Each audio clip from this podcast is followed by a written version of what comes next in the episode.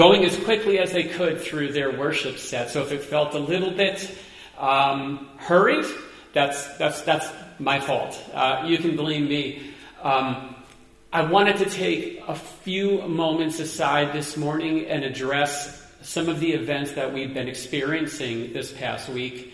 Um, it would be remiss of me as your pastor uh, to not at least um, weigh in a little bit on this, and uh, and so I want to take just a few moments and do that. And I want to I want to do that by by reading a passage from Ecclesiastes three. It says this. For everything there is a season and a time for every manner under heaven. A time to be born and a time to die, a time to plant and a time to pluck up what is planted, a time to kill and a time to heal, a time to break down and a time to build up, a time to weep and a time to laugh, a time to mourn and a time to dance, a time to cast away stones and a time to gather stones together a time to embrace and a time to refrain from embracing, a time to seek and a time to lose, a time to keep and a time to cast away, a time to tear and a time to sew, a time to keep silence and a time to speak, a time to love and a time to hate, a time for war and a time for peace. You know, this this past week has been a very challenging week, um, very troubling in light of the murder of George Floyd. Um, that for me, I can only describe as, as a national tragedy. Uh, I'm sure we've seen the videos, and, and to say it's disturbing is, is an understatement. Um, those images are just haunting my head. And, um, and, and, one thing in particular that, that haunts me is not so much an image as it is a particular voice. Um, I'm not sure who it was, but there was person behind the video. Maybe it was the person taking the video. Maybe it was someone standing nearby. But maybe you remember hearing something like this. I actually don't have the exact quote because I couldn't find the video to, to clarify it. But someone was pleading um, as, as, as his life was expiring, you hear the voice of someone making this appeal to the police and saying this, something like this, saying, That's someone's life. And, and, and whoever that was, it just impresses me that that person who watched that lifeless body expire had to then leave that scene. That person had to go home that night and and that person had to try to somehow get some sleep. And, and you know, I, I don't know how you do that. Um, I pray for that person. Um, I pray for that person that's connected to that voice, and, and, and I think that voice articulates what took place at the most foundational level that that was someone's life. That it, it wasn't a black man's life. It wasn't a white man's life. It was, it was a human life. It was an image bearer of God, a person who was created with dignity and worth. And on that level of a human life, what happened is a loss that affects all of us. And taking our cues from Ecclesiastes, I would say that now is the time for weeping in light of what happened. This is a time for mourning.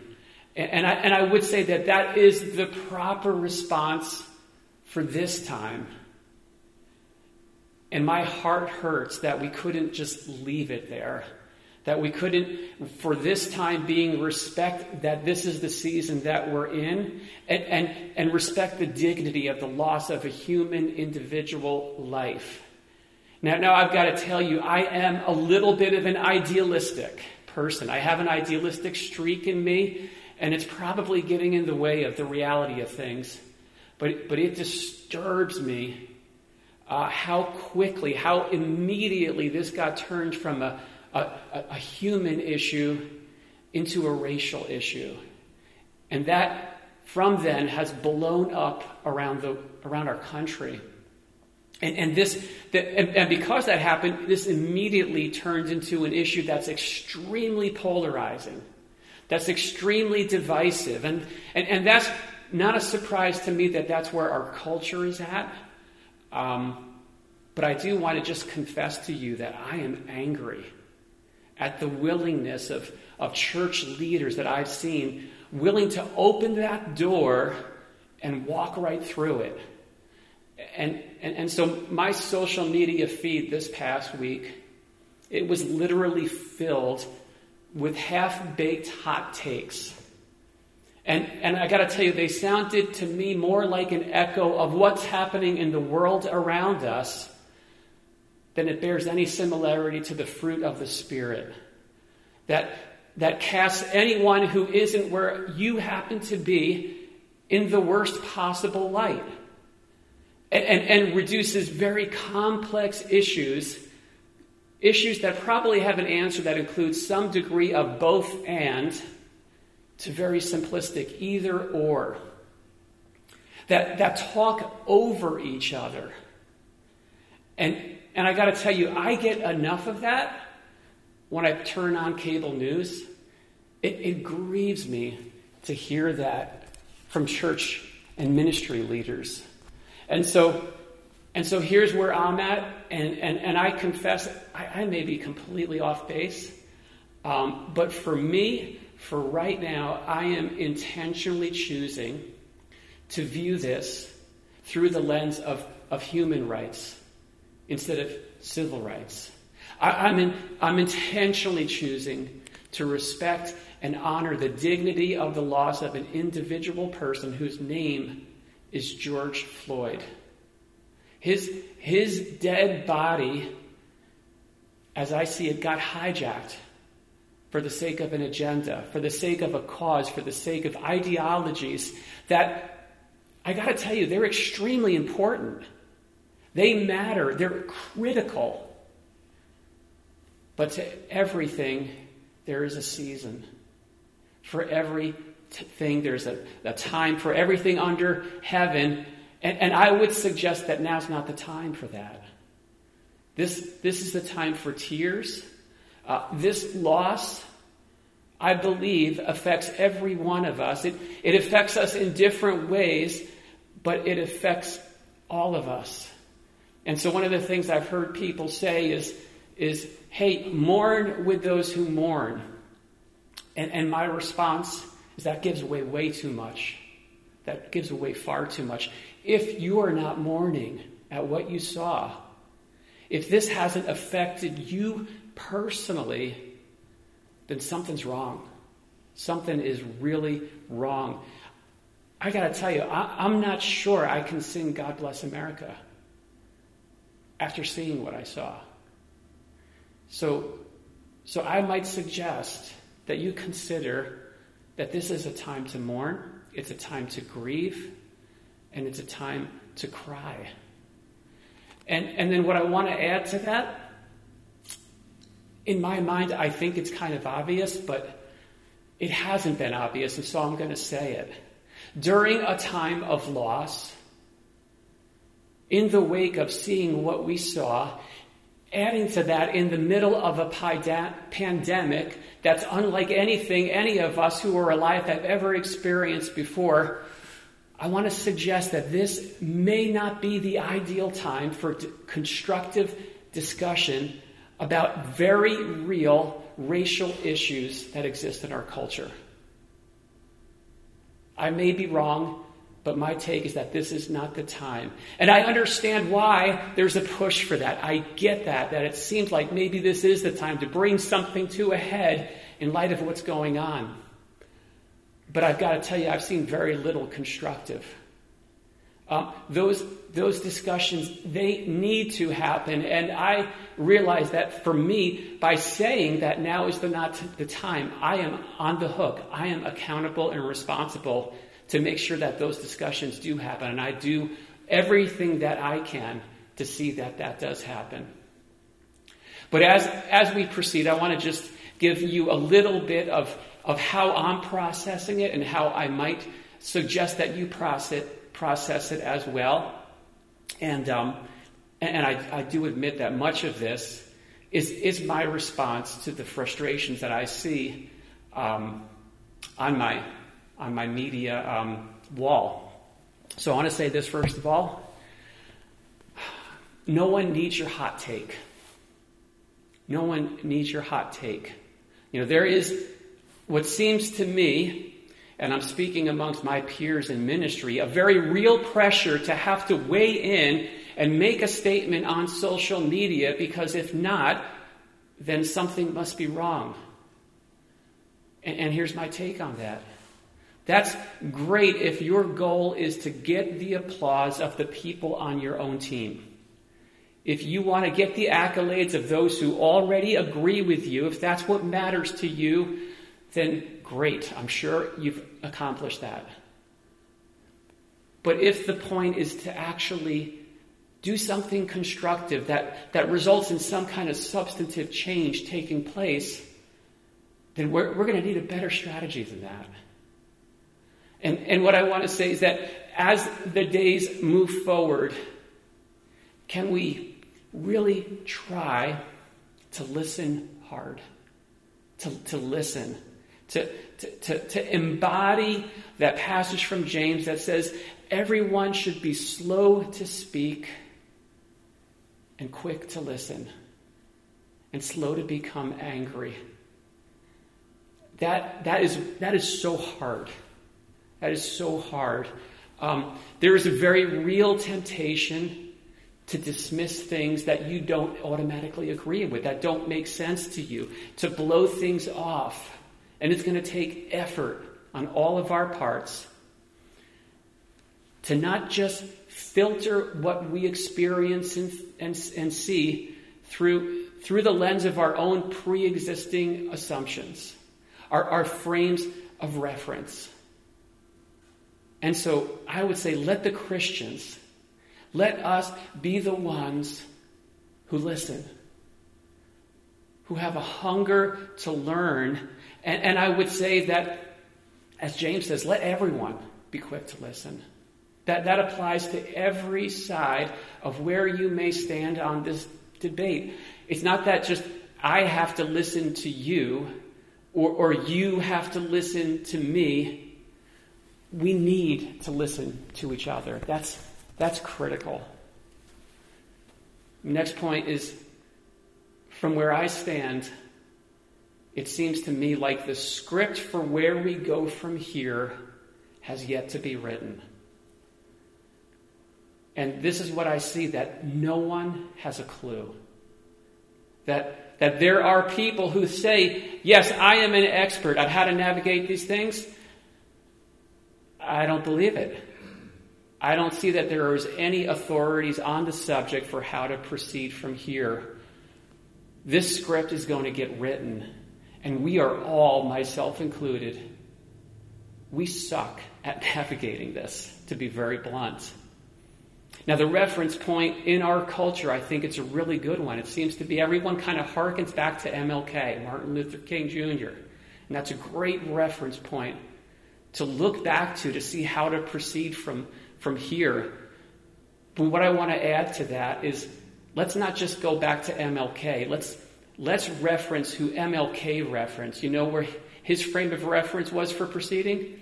It was JC. It was Jesus Christ. So, so let's keep him and let's keep his ways front and center. I also want to say this this is a great time for the people of God to love the church. To, to love the church because I think deeper than anyone's social media posts and hot takes, the very best response that we have is, is seeing the kingdom culture expressed, reflected at a local body of Christ. And so, what I want to please suggest, and again, a lot of this is responsive. I'm still, I, I got to say, I'm, I'm angry. Uh, but I've, I've seen people, this is an opportunity to browbeat the church for not fitting the church into the agenda that they want. If you don't proceed this way, if you don't respond this way, then, then you're not the church. And don't be surprised of this or that. And, and I want to tell you, our, our mandate as Christians, we are not tasked with solving the racial problem in our society. Okay, that, that burden has been taken off our shoulders. But our mandate is this it's, it's to cultivate a kingdom community amongst us, one that reflects the values of the heart of God, and by extension is able to infect the culture around us with that as much as possible by being salt and light. And so that when people around the world step into the culture of a church, they see on earth as it is in heaven. They see glimpses of the heart of God. And, and I just want to say, I, I love our church. I'm so blessed at Lakeview Community Church, not, not because of anything else but the people. We've got a beautiful community here that God has blessed us with. We're far from perfect, but you know what I love? Is that we are united under the banner of the authority of Jesus Christ. And that means that people from every tribe, nation, socioeconomic point of view, you name it, you know, we've, we've got people from different ethnicities, uh, and, and we're all able to get along. And it's a beautiful thing. And we love each other. And we don't see each other strictly through the lens of ethnicity, of socioeconomics. We see each other as brothers and sisters in Christ. Imperfectly, to be sure, but it's a beautiful thing. Lastly, I want to say this Come quickly, Lord. Our, our world is a mess. And the ultimate answer is, is come quickly, Lord. We, we need Jesus. We need him to come. And, and until that day comes, we work for and we push for incremental changes that can be made, that need to be made, and we don't stop short of everything that can be done. But that, that revolutionary change that we long for in our hearts, that we know needs to happen, that's going to happen when Jesus shows up. And we look forward to that day. All right, again, if I've said anything that offends you, um, let me just apologize right now. That is not my intent. I, I, I admit I'm, I'm really, I, I, got strong emotions, and, and a lot of them are kind of angry, uh, and I'm processing through that. I hope anything that I've said hasn't come across in anger. And now I'm going to really try hard to pray and transition to a, a great passage, which I'm really excited uh, to speak on with you this morning. So let's pray together. Lord, thank you so much for a new morning, for the reminder that your mercies are new to us today and we need them so badly.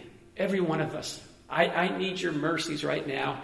And I pray, Lord, that, um, oh Lord, that you would just show us your will, that you would just pour hope and comfort, peace, encouragement, strength, perseverance, Lord, into our lives. We need it. This is this is a tough season for so many of us in so many ways, Lord.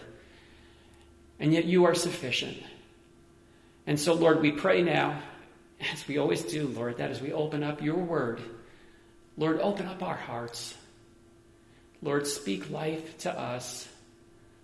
And help us, Lord, to, to not just learn new head knowledge information, Lord, but may you use this time, Lord, to to bring that lasting life transformation from the inside out that you alone can bring by your Holy Spirit. And we pray this in Jesus' name. Amen. All right, so in uh, 1 Samuel chapter 17, uh, read the story that uh, I'm going to just start out and, and start reading here. Um, it's a familiar one. I think you're going to. I think you're going to you're going to like this one. It says this Now the Philistines gathered their armies for battle, and they were gathered at Sokoth, which belongs to Judah, and encamped between Sokoth and Azekah and Ephes Dammim. And Saul and the men of Israel were gathered and encamped in the valley of Elah and drew up a line of battle against the Philistines.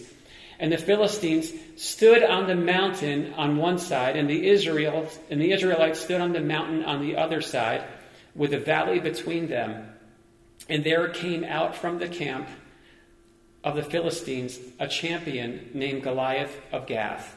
All right, I'm going to stop there. Before we go any further, I am going to just make a request of someone in this room if they would just mind turning that TV around so I can see it because my eyes are getting bad and I can't read my Bible.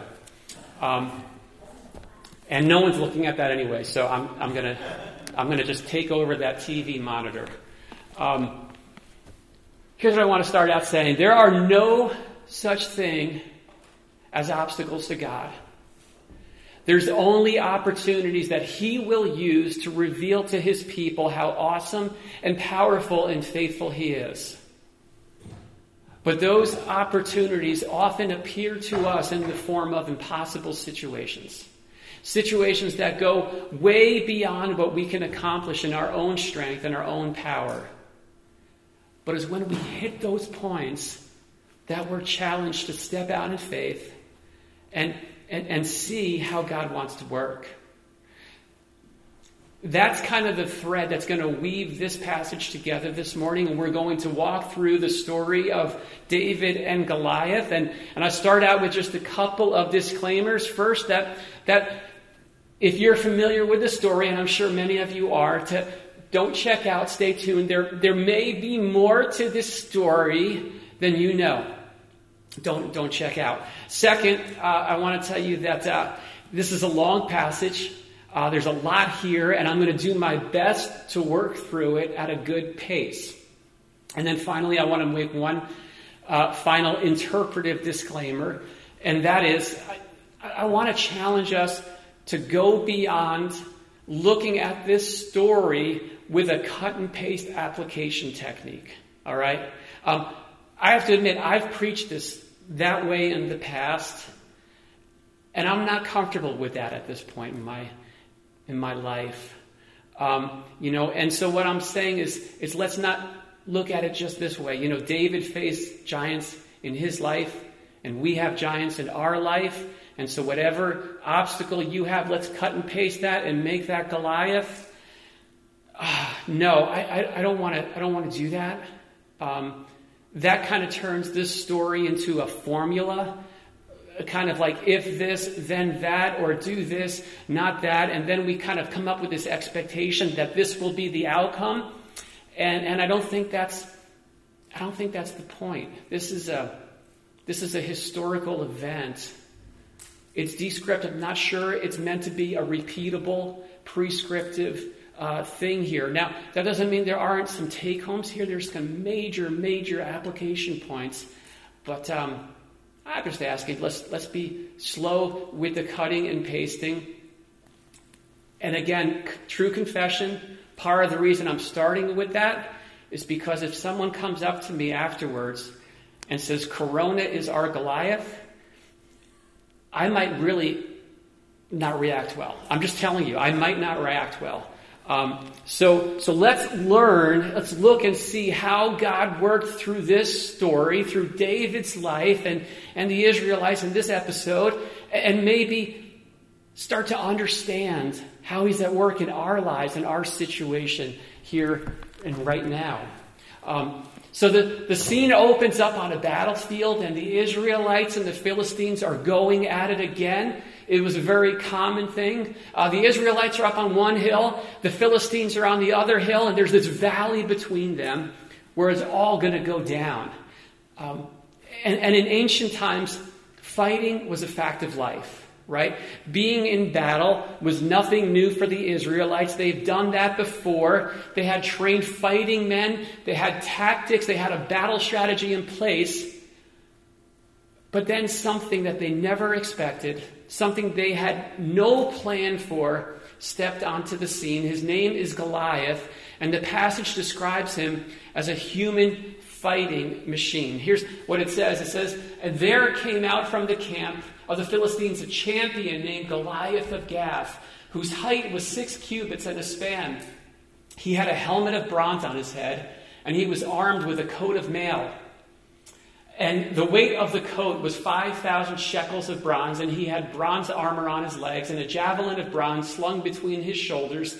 The staff of his spear was like a weaver's beam, and his spears, and the weight of the head weighed 600 shekels of iron, and his shield bearer went before him.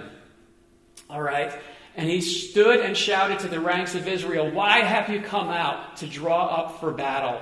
Am I not a Philistine, and are you not servants of Saul? Choose a man for yourselves and let him come down to me. If he is able to fight with me and kill me, then we will be your servants. But if I prevail against him and kill him, then you shall be our servants and serve us. And the Philistine said, I defy the ranks of Israel this day. Give me a man that we may fight together. And says this when Saul and all Israel heard these words of the Philistine, they were dismayed and greatly afraid. So, you know, in, in 1940, the Guinness Book of World Records, it actually includes a man from Illinois. His name is Robert Wadlow, and he stood 11, I'm sorry, 8 feet 11 inches tall one inch away from being nine feet tall. There's another man in the Ukraine alive today who's expected to even grow taller than that. And I guess the point is that there are some big dudes out there, right? This is not just a fairy tale. Goliath measured in at nine and a half feet tall. He's got this coat of armor that weighs 125 pounds alone, and he is geared up in high tech body armor and, and it's armor that surpassed anything that the Israelites had ever seen before. And the point is this no one expected Goliath. There was no contingency plan in place for an armored giant. And so he starts in and he starts calling the Israels, the Israelites out. Send out the best that you've got to fight me, and we'll do a winner take all battle. His assumption is that you guys don't have an answer for me. I'm bigger, I'm stronger, and I'm better equipped than anything that you've got. And the insults, they weren't just limited to the Israelites, they, they were also aimed at Israel's God as well. He's saying, Your God is no match for me. Now, now remember, right? The Israelites are God's chosen people. They had been set apart to accomplish God's purposes on earth. And, and, and their God, the Lord God, claimed to be Lord of all. He, he wasn't just some limited territorial regional God, He was the Lord of heaven and earth. And, and their God assured them that He would bless them, that, that He would lead them in victory so long as they built their lives around Him, so long as they followed Him and trusted Him and, and, and, and aligned their lives around His will. That, he said, always have been and always would be the ultimate issue. But then Goliath shows up. And he says basically, it's time for you and your God and your faith and all that stuff. It's time to tap out. He says, I am the new reality on the scene, and you have to deal with me. I am the reference point for your lives from now on. Let's go back to where we started. There's no such thing as an obstacle to God. There's only opportunities that He uses to reveal to us how awesome and faithful He is. And these opportunities often come cleverly disguised as impossible situations. And when we face these impossible situations, there's two ways to respond. One is to tap out in fear. The Israelite army, the passage tells us, they were dismayed and terrified.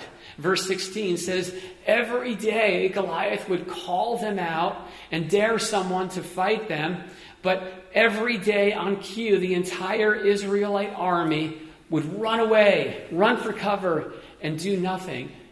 And that exact scene repeated itself, rinse and repeat, for 40 days. It kept on happening. That's a, that's a snapshot of what fear does. It paralyzes. And, and so the Israelites are stuck. Their obstacle owned them. And, and that's what happens when fear is in the driver's seat of our lives. But there's another way.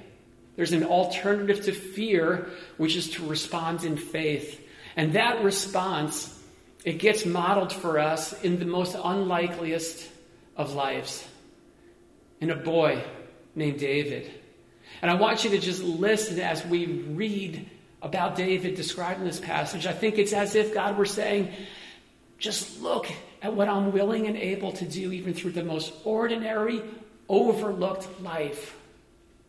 With the meagerest of life, who just simply chooses to trust me. And, and, and make no mistake, the intended response as we read through his life is for us to look at our own lives and say, I can do that. I can do that. And so, and so here's what it says. It says, Now David was the son of Jesse, who had eight sons. The three oldest sons had followed Saul to battle, but David went back and forth from Saul to feed his father's sheep at Bethlehem.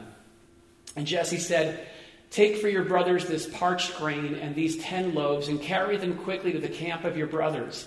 Also take these ten cheeses to the commander of their thousand. See if your brothers are well, and bring some token from them. All right. Um, let's just keep on going to it says this and david left the things in charge of the keeper of the baggage and ran and greeted his brothers and he talked with them as, as, he talked with them, behold, the champion, the Philistine of Gath, Goliath by name, came up out of the ranks of the Philistines and spoke the same words as before. David heard him, and David said, What shall be do- done for the man who kills this Philistine and takes away the reproach from Israel? For who is this uncircumcised Philistine that he should defy the armies of the living God? And when the words that David spoke were heard, they, replied, they repeated them before Saul, and he sent for him. And David said to Saul, Let no man's heart fail because of him. Your servant will go and fight this Philistine. And Saul said to David, You're not able to go against this Philistine to fight with him, for you are but a youth, and he's been a man of war from his youth.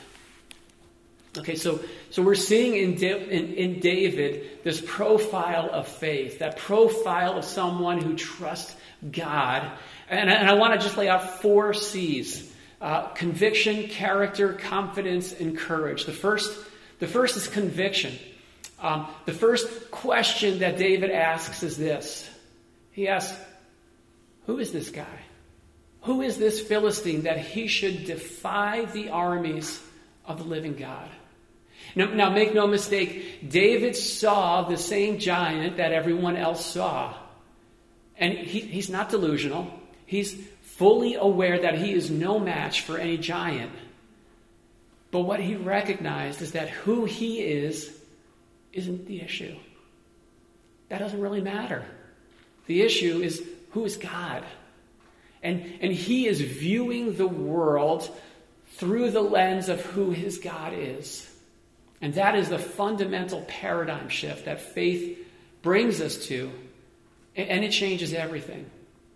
And what I want to tell you is that the best news you may hear this morning is how little what God wants to do depends on you. And how much of it depends on God. It's about Him. It's about who He is it's about what he wants to accomplish. And that's something that the rest of the people, everyone from David's brothers to King Saul, they just couldn't, they, they couldn't get. They couldn't see past the person. But the most critical question all the time is the question of who is God. A.W. Tozer actually wrote that that is the most important question before the believers anytime. And the reality is this God wasn't shocked when Goliath ran into the scene. And he's not threatened by any of the obstacles that come crashing into our lives either.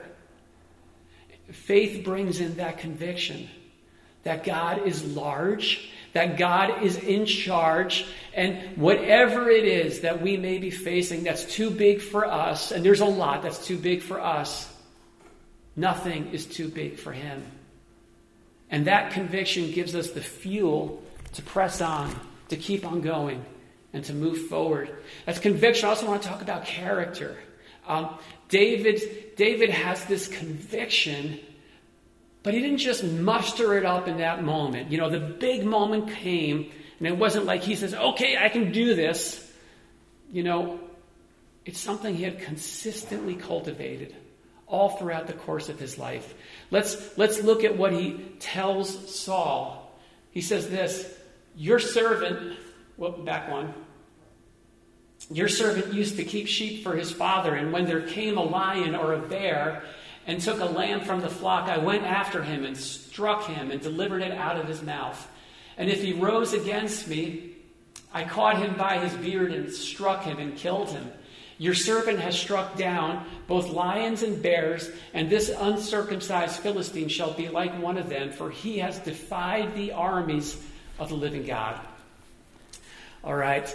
Um, so this is talking about a track record of faith, a track record of trust that had been built up. And what I want to say is right now, during the everyday, ordinary, mundane moments of life, when, when no one's watching, and you're on your own and it's just between you and God, build up a track record of trust.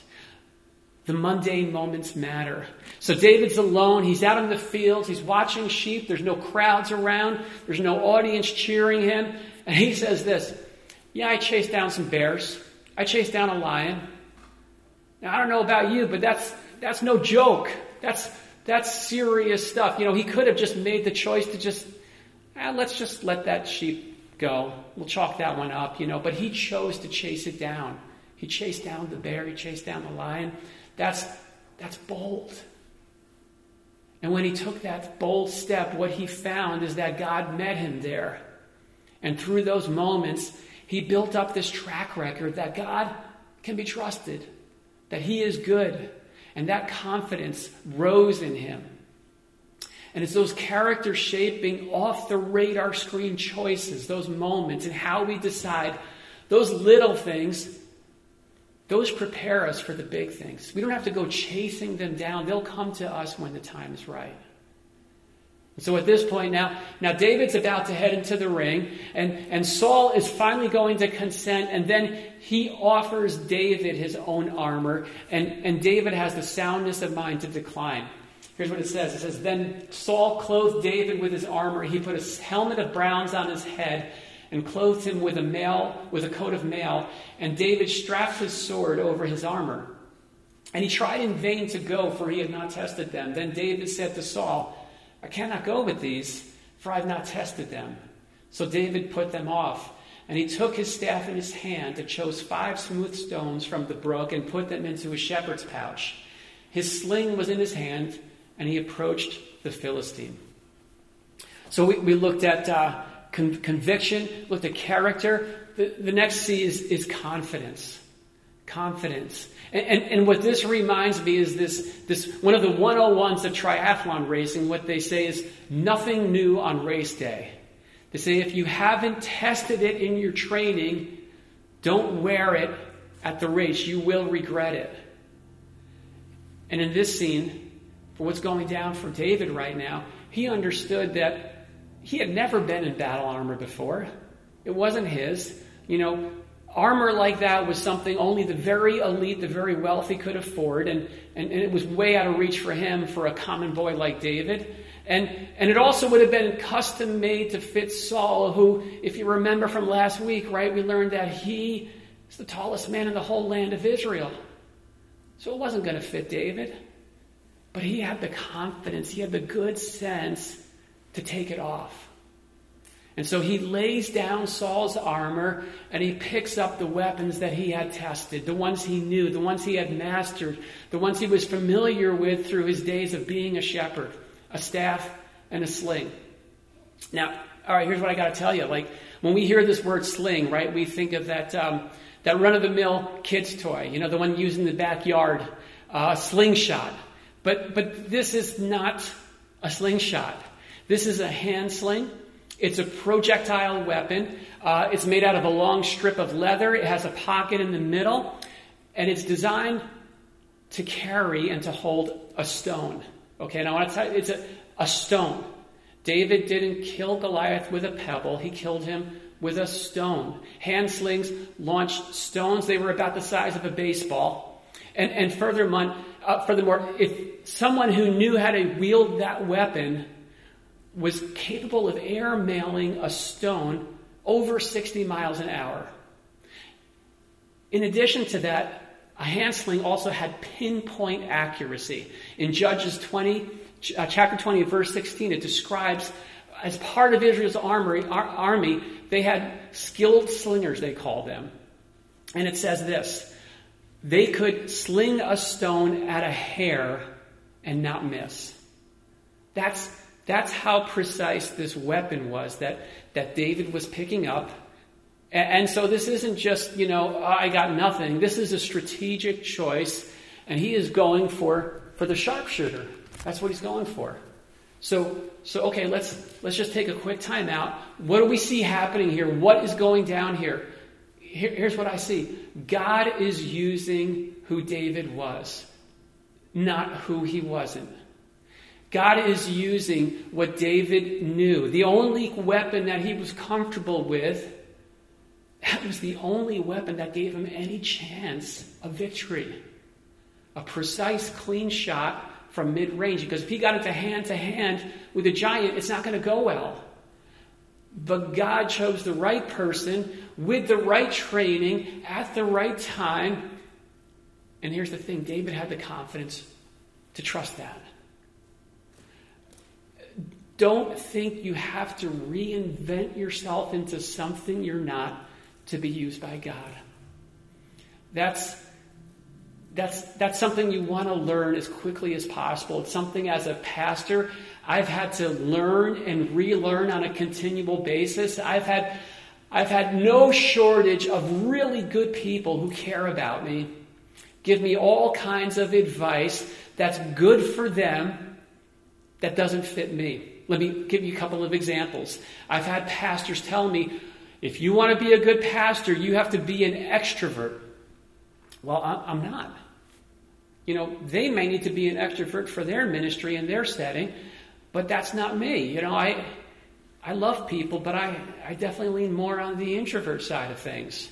I've had people tell me, pastors again, tell me that if you want to grow your church, you've got to be a hugger.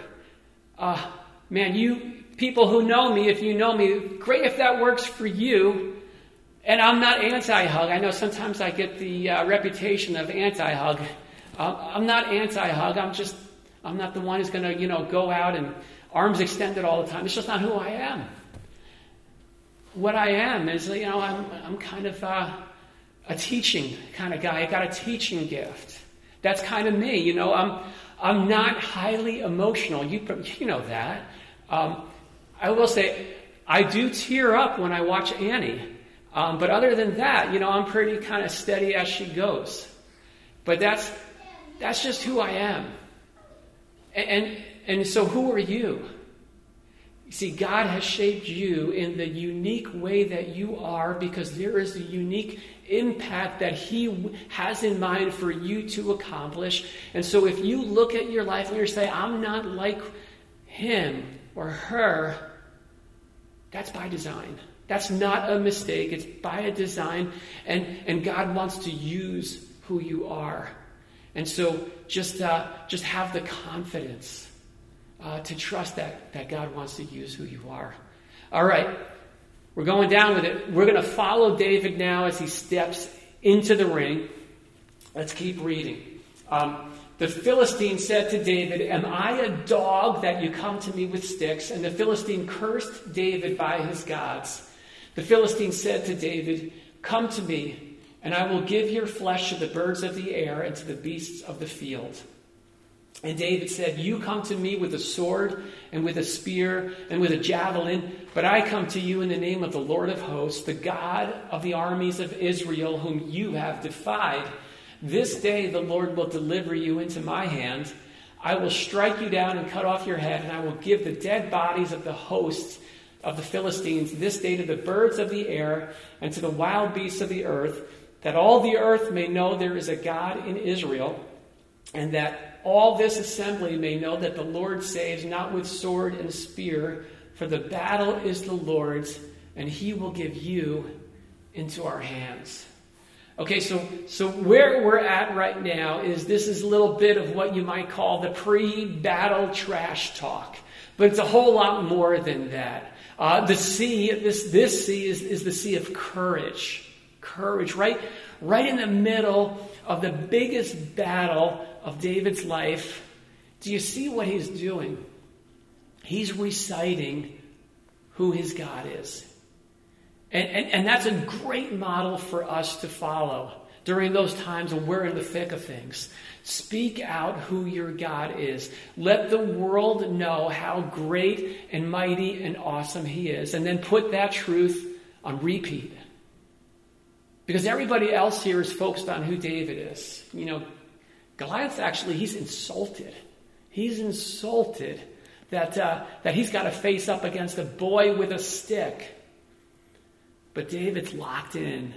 He's locked into who God is. Look at what he says about his God. He says, he says, I come against you in the name of the Lord Almighty, the God of the armies of Israel. He says this, this day, not me, but the Lord is going to hand you over to me.